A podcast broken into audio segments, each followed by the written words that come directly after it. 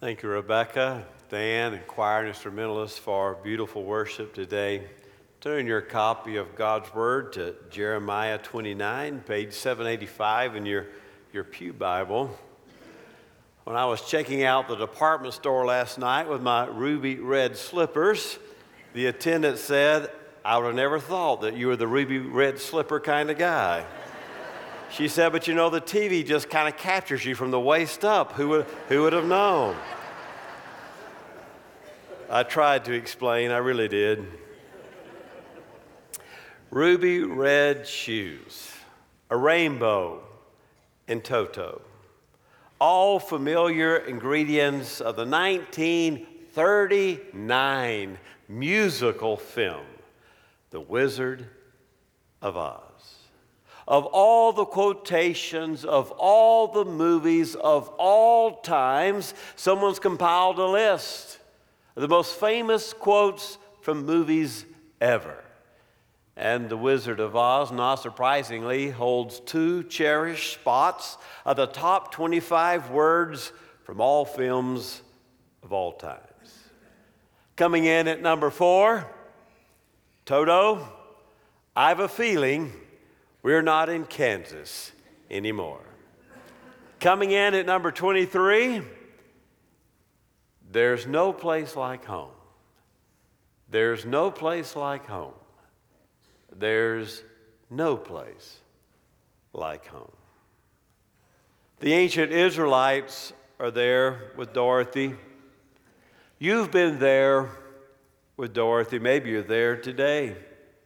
Just wanting to get home to Uncle Henry and Auntie Em, to go back to Kansas the musical is a search, isn't it?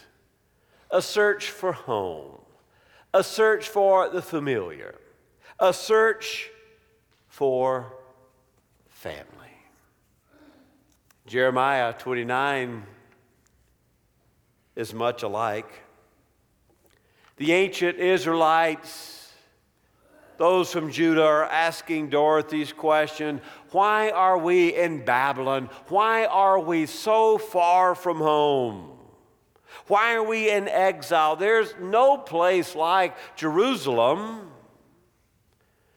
Jeremiah 29 gives attention to those in exiles, those who had been taken away by the enemy. They'd been captured and kidnapped and deported and, and their homeland in Judah and carried away, far away to Babylon. And they were exiled geographically, they were displaced physically.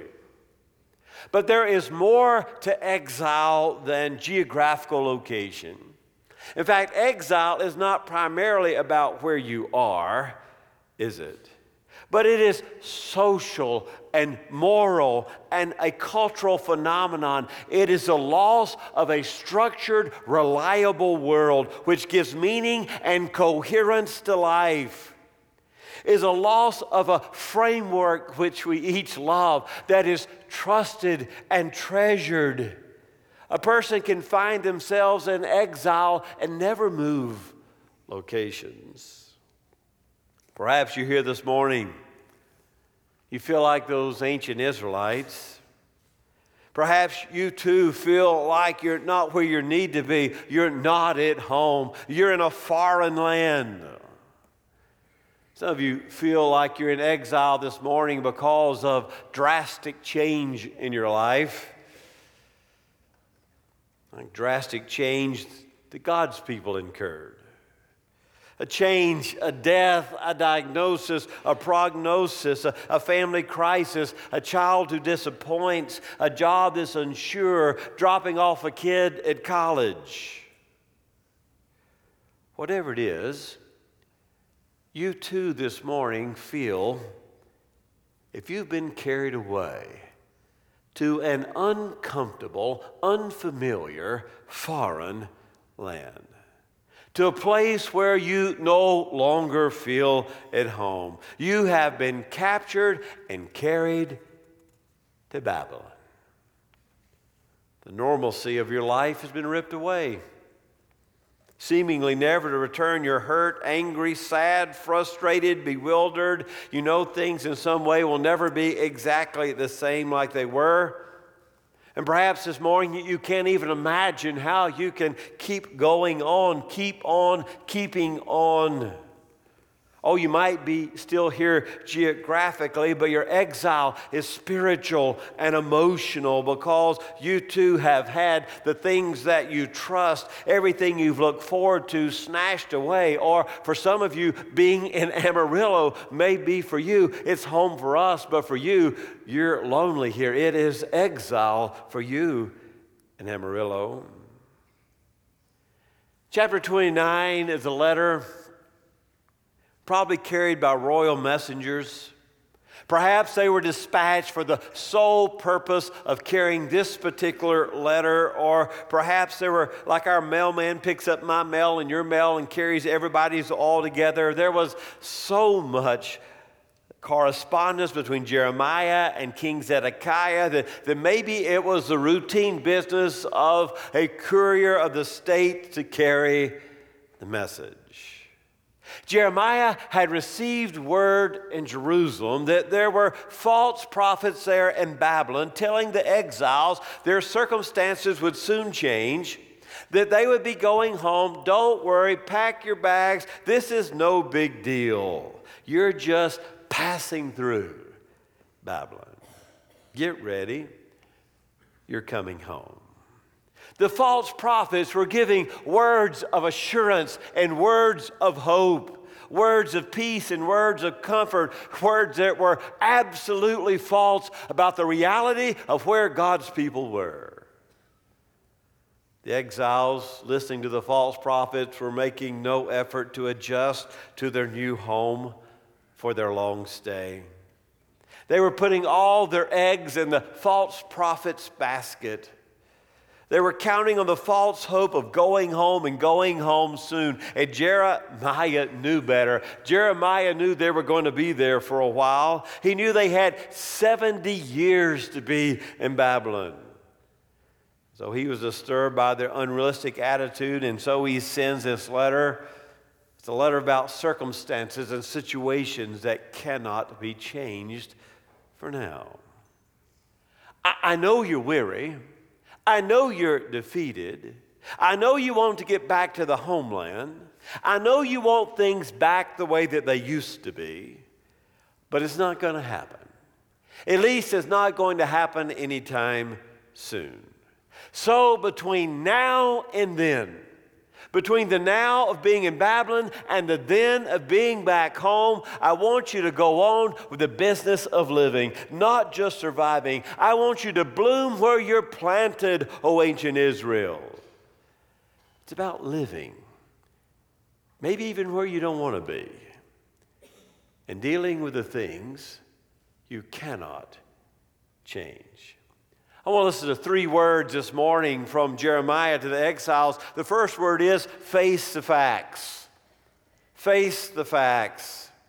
To the exiles then and the exiles today, to those who lament and despair over the way things used to be, how you want them to be, Jeremiah says, not coldly, but realistically, it's time to face the facts.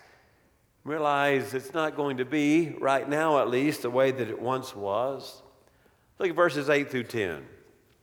For thus says the Lord of hosts, the God of Israel Do not let your prophets who are in your midst and your diviners deceive you, and do not listen to the dreams which they dream, for they prophesy falsely to you in my name. I have not sent them, declares the Lord. For thus says the Lord, when 70 years have been completed for Babylon, I will visit you and fulfill my good word for you and bring you back to this place. The false prophets are throughout the book of Jeremiah in chapter 23 and chapter 27 and chapter 28. They offer sort of the seduction of hopeful religious fantasy.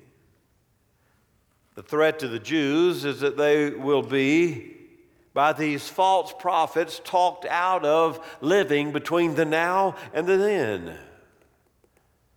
They must live out their faith right where God has placed them. No pretense of religious fantasy is going to extricate God's people from the place God has for them right now in Babylon in human history. The false prophets peddle a, a false bill of goods. It's not a, a wicked message, it's just a wrong message. Don't worry, things are about to change. Don't sweat this one. Pack your bags. We're not staying here. Jeremiah turns to them and says, Don't you believe it? Things are not going to change. You're going to be in captivity for seven decades. Face the facts. You will not be coming home from Jerusalem. Face the facts. This problem's going to last your whole lifetime. Face the facts. Your circumstances and situation are not going to change. Face the facts. Some of you here this morning need to hear that word from Jeremiah.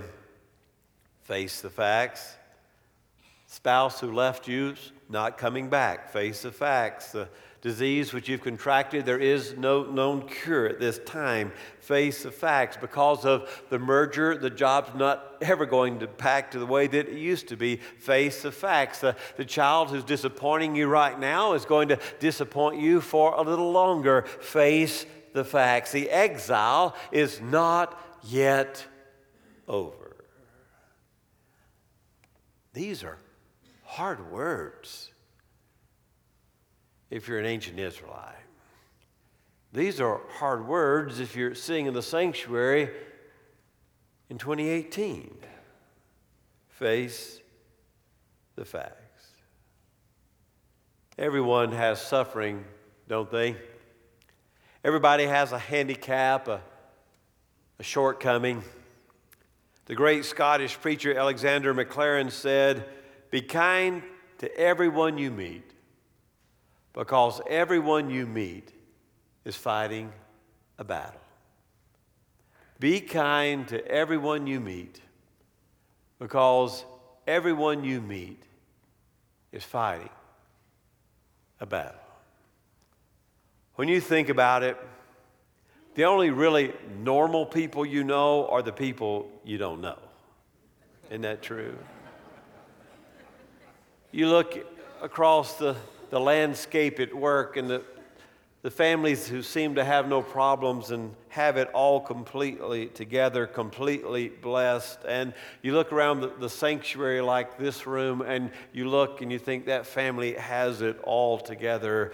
And you think they have no suffering, no pain, no sickness, no hardship. It's a life of ease for them.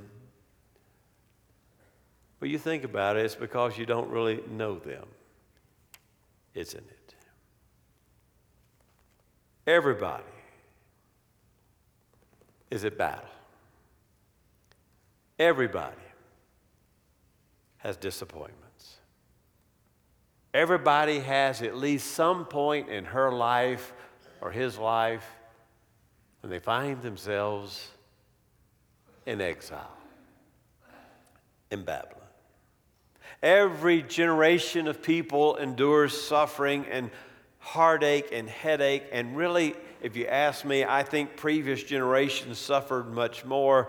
Think about all the illnesses for which there was absolutely no cure, and all the, the death at childbirth, the infant mortality, the plagues that would wipe out entire populations. You think about how much modern medicine has changed things and, and how they used to struggle from hand to mouth. And the difference today between our generation and the generations of old is that we are the first people to expect that we should not ever see Babylon.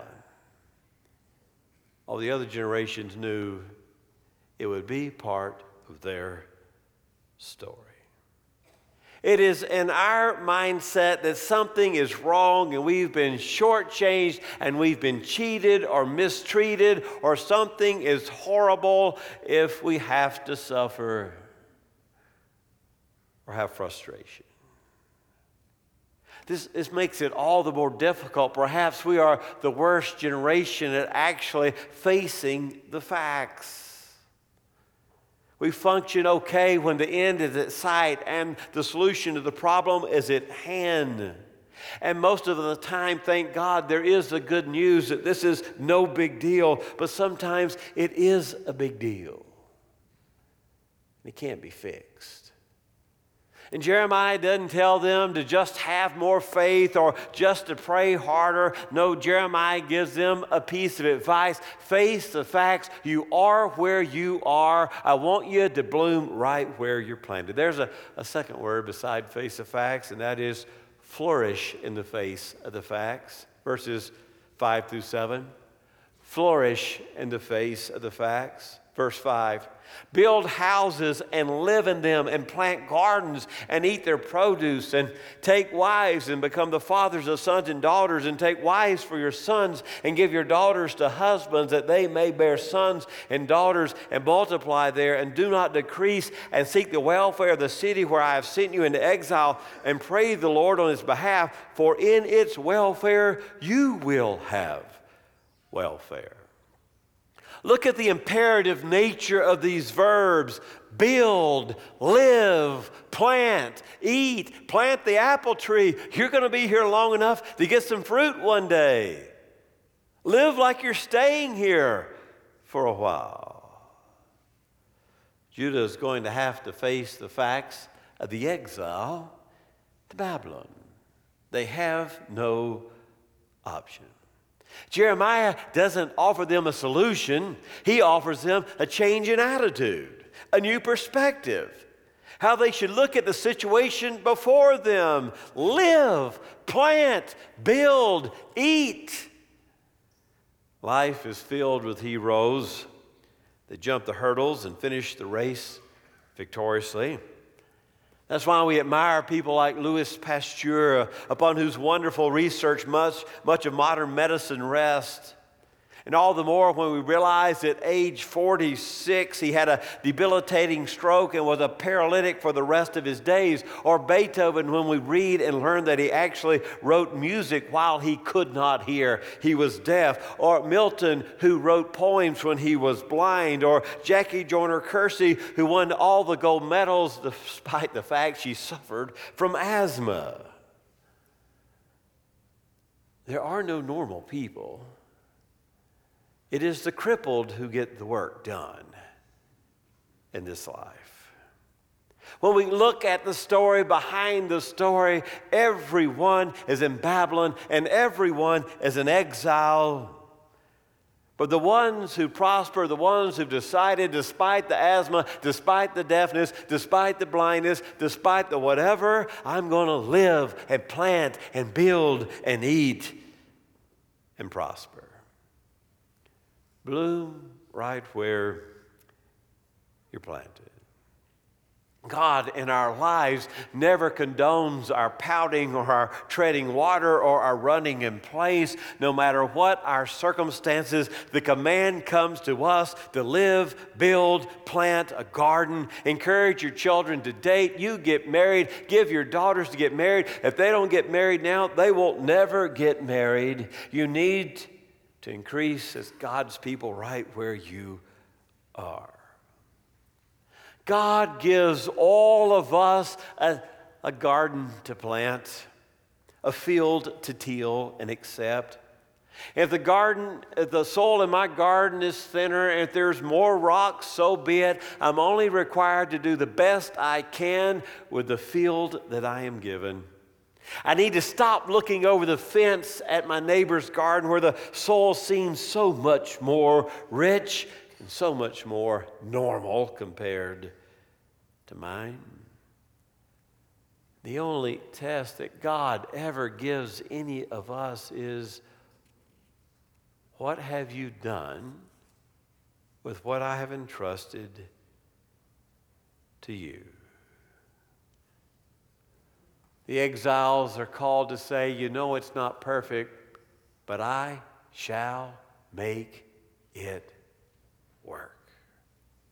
So many of us today are paralyzed with problems. We're paralyzed with life. We're like the frog caught by the flashlight. We're frozen stiff, and all we do is sit and think about the way that life used to be, the way that it was back in Jerusalem, the way that it was back in Judah, the way that it was before, before Babylon came and carried me away to a place where I'm not comfortable anymore, before all my security and my framework was ripped from me, before the death, the divorce, the broken relationship relationship, the destruction, the disappointment, the empty nest, whatever it is, before the bad news about your family.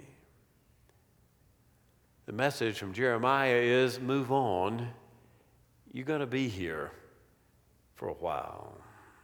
Jeremiah is not offering some unrealistic Pollyanna attitude towards life. The exiles must grieve the loss of Jerusalem and Judah, and they must move forward. Jeremiah refuses to join them in singing the captivity blues. We must come to terms with life as it is and enjoy it or we can pout up and dry up and wither up away in bitterness. You can't change it, but within you, you can live fully with Babylon. The fact of the matter is, life is only going to be so good and so happy. God has never promised us a life of ease. Jesus says, we're going to suffer with him if we're going to be glorified with him. The psalmist says, Yea, though I walk through the valley of the shadow of death. And Paul says, even the best apostles end up with thorns in their sides. Maybe Charlie Brown's sister, you remember her, Sally, renowned theologian of history, may have expressed it best when she said, I think I've discovered the secret to life. What is it, Sally? What's the secret to life? You just hang around until you get used to it, she said. That's the word to ancient Judah. You're going to have to hang around in Babylon. You're going to have to get used to it. So move on with your life. You can either get bitter or get better. You can get paralyzed or you can get propelled by the circumstances in life. Now, the command is live, build, plant, eat. Here's a third and final word from Jeremiah have faith in face of the facts. Verses 10 through 14. Have faith in the face of the facts. Don't settle for despair.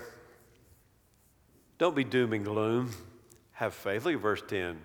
For thus says the Lord, when 70 years have been completed for Babylon, I will visit you and fulfill my good word to you and bring you back to this place. For I know the plans I have for you.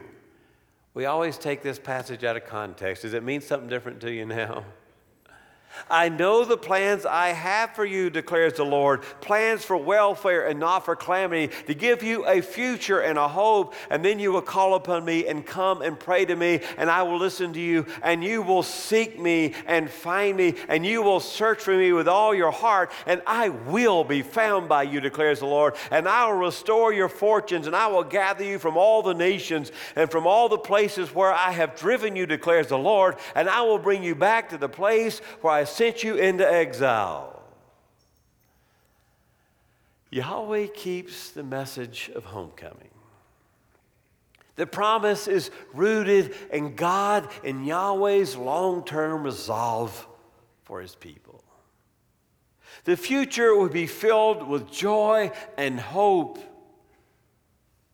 and while the ancient Israelites may now think that God is inept, unavailable, and absent and ineffective, look at verse 12. You will call upon me and come and pray to me, and I will listen to you. Call, come, pray. God is all ears. God is listening to us this morning. I will stop the pain, I will cease the suffering.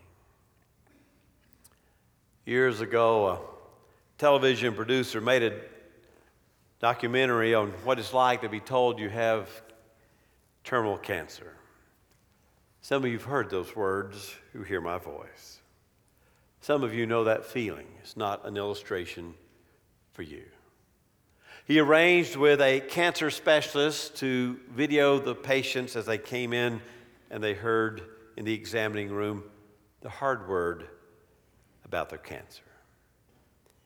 They filmed as the doctor walked in and delivered the news, the shock, the disbelief, the anger, the terror. The camera followed three particular individuals in this television special for the next several months, and being terminal, all three died. But what stood out was the different ways in which the patients accepted and dealt with the disease.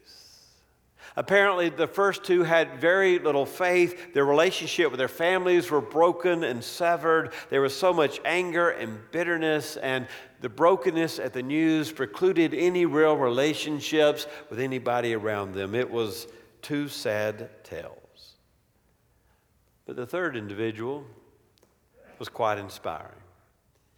The black pastor from a small inner city congregation in his late 60s. The doctor comes in, the camera is rolling, the doctor delivers the, the harsh news to the African American pastor you've got terminal cancer, you only have months to live.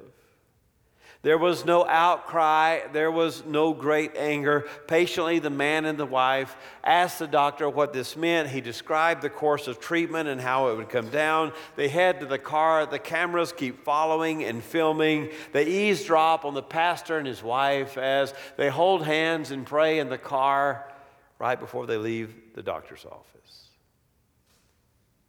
The cameras show up on the last Sunday he ever preached he dies that week after his final sermon. He was open about his illness and he said, A number of you have asked me, Am I mad at God for this disease that's been ravaging my body? I'm not mad at God. We live in a world that's cursed and fallen in sin and sickness, and death is all part of it. I'm not mad at God. In fact, I love God more than I have ever loved Him. Don't be sorry for me. I'm going to a better place where there are no tears and no death and no heartache and no sorrow. Besides, his sermon continued. Our Lord Jesus Christ suffered and died for our sins. Why shouldn't I share in his suffering? Right there on television, a cappella, no accompaniment, he began to sing in an old broken voice Must Jesus bear the cross alone and all the world go free? No, there's a cross for everyone, and there's a cross for me.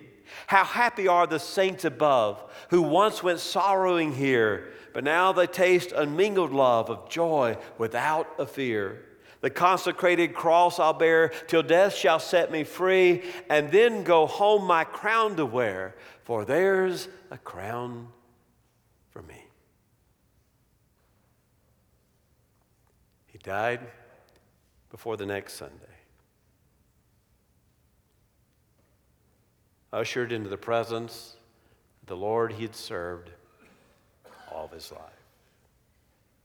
Yes, for him, the exile was over, and he was truly and fully and wonderfully home. Face the facts flourish in the face of the facts. Have faith in the face of the facts. We may just be in Babylon for a while, but I know the plans I have for you, declares the Lord. Plans for welfare, not calamity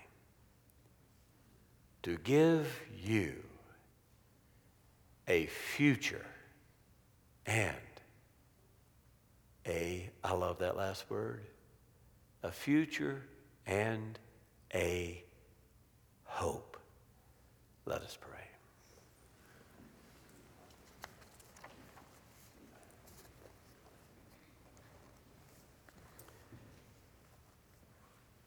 Oh God, there some of us here this morning who need to hear this word. We feel like we're in exile, taken to a new and strange land that we know not of. It's unfamiliar, it's uncomfortable. May we hear the words of our Lord that we are to live, plant, eat, flourish or right where we are in the midst of our suffering, our loneliness, our change, is where we find you best. Thank you for being a God who gives his people a future, a God who gives all his followers a hope. Well, God, maybe there's someone here this morning who finds herself or himself in exile, and this would be the morning for them to come home, to, to, have a church family, a place to worship, a place to say brother and sister to those who also declare in song and in praise that Jesus is Lord. Maybe there's somebody else who says, I'm in Babylon and I don't have a God. I don't have anybody that hears me when I pray. I don't have anybody who says, Come, call, and pray. I'm shouting in the wind. Maybe she would come today and say, I want a God of the future, a God of hope. In the name of Jesus, we pray. Amen.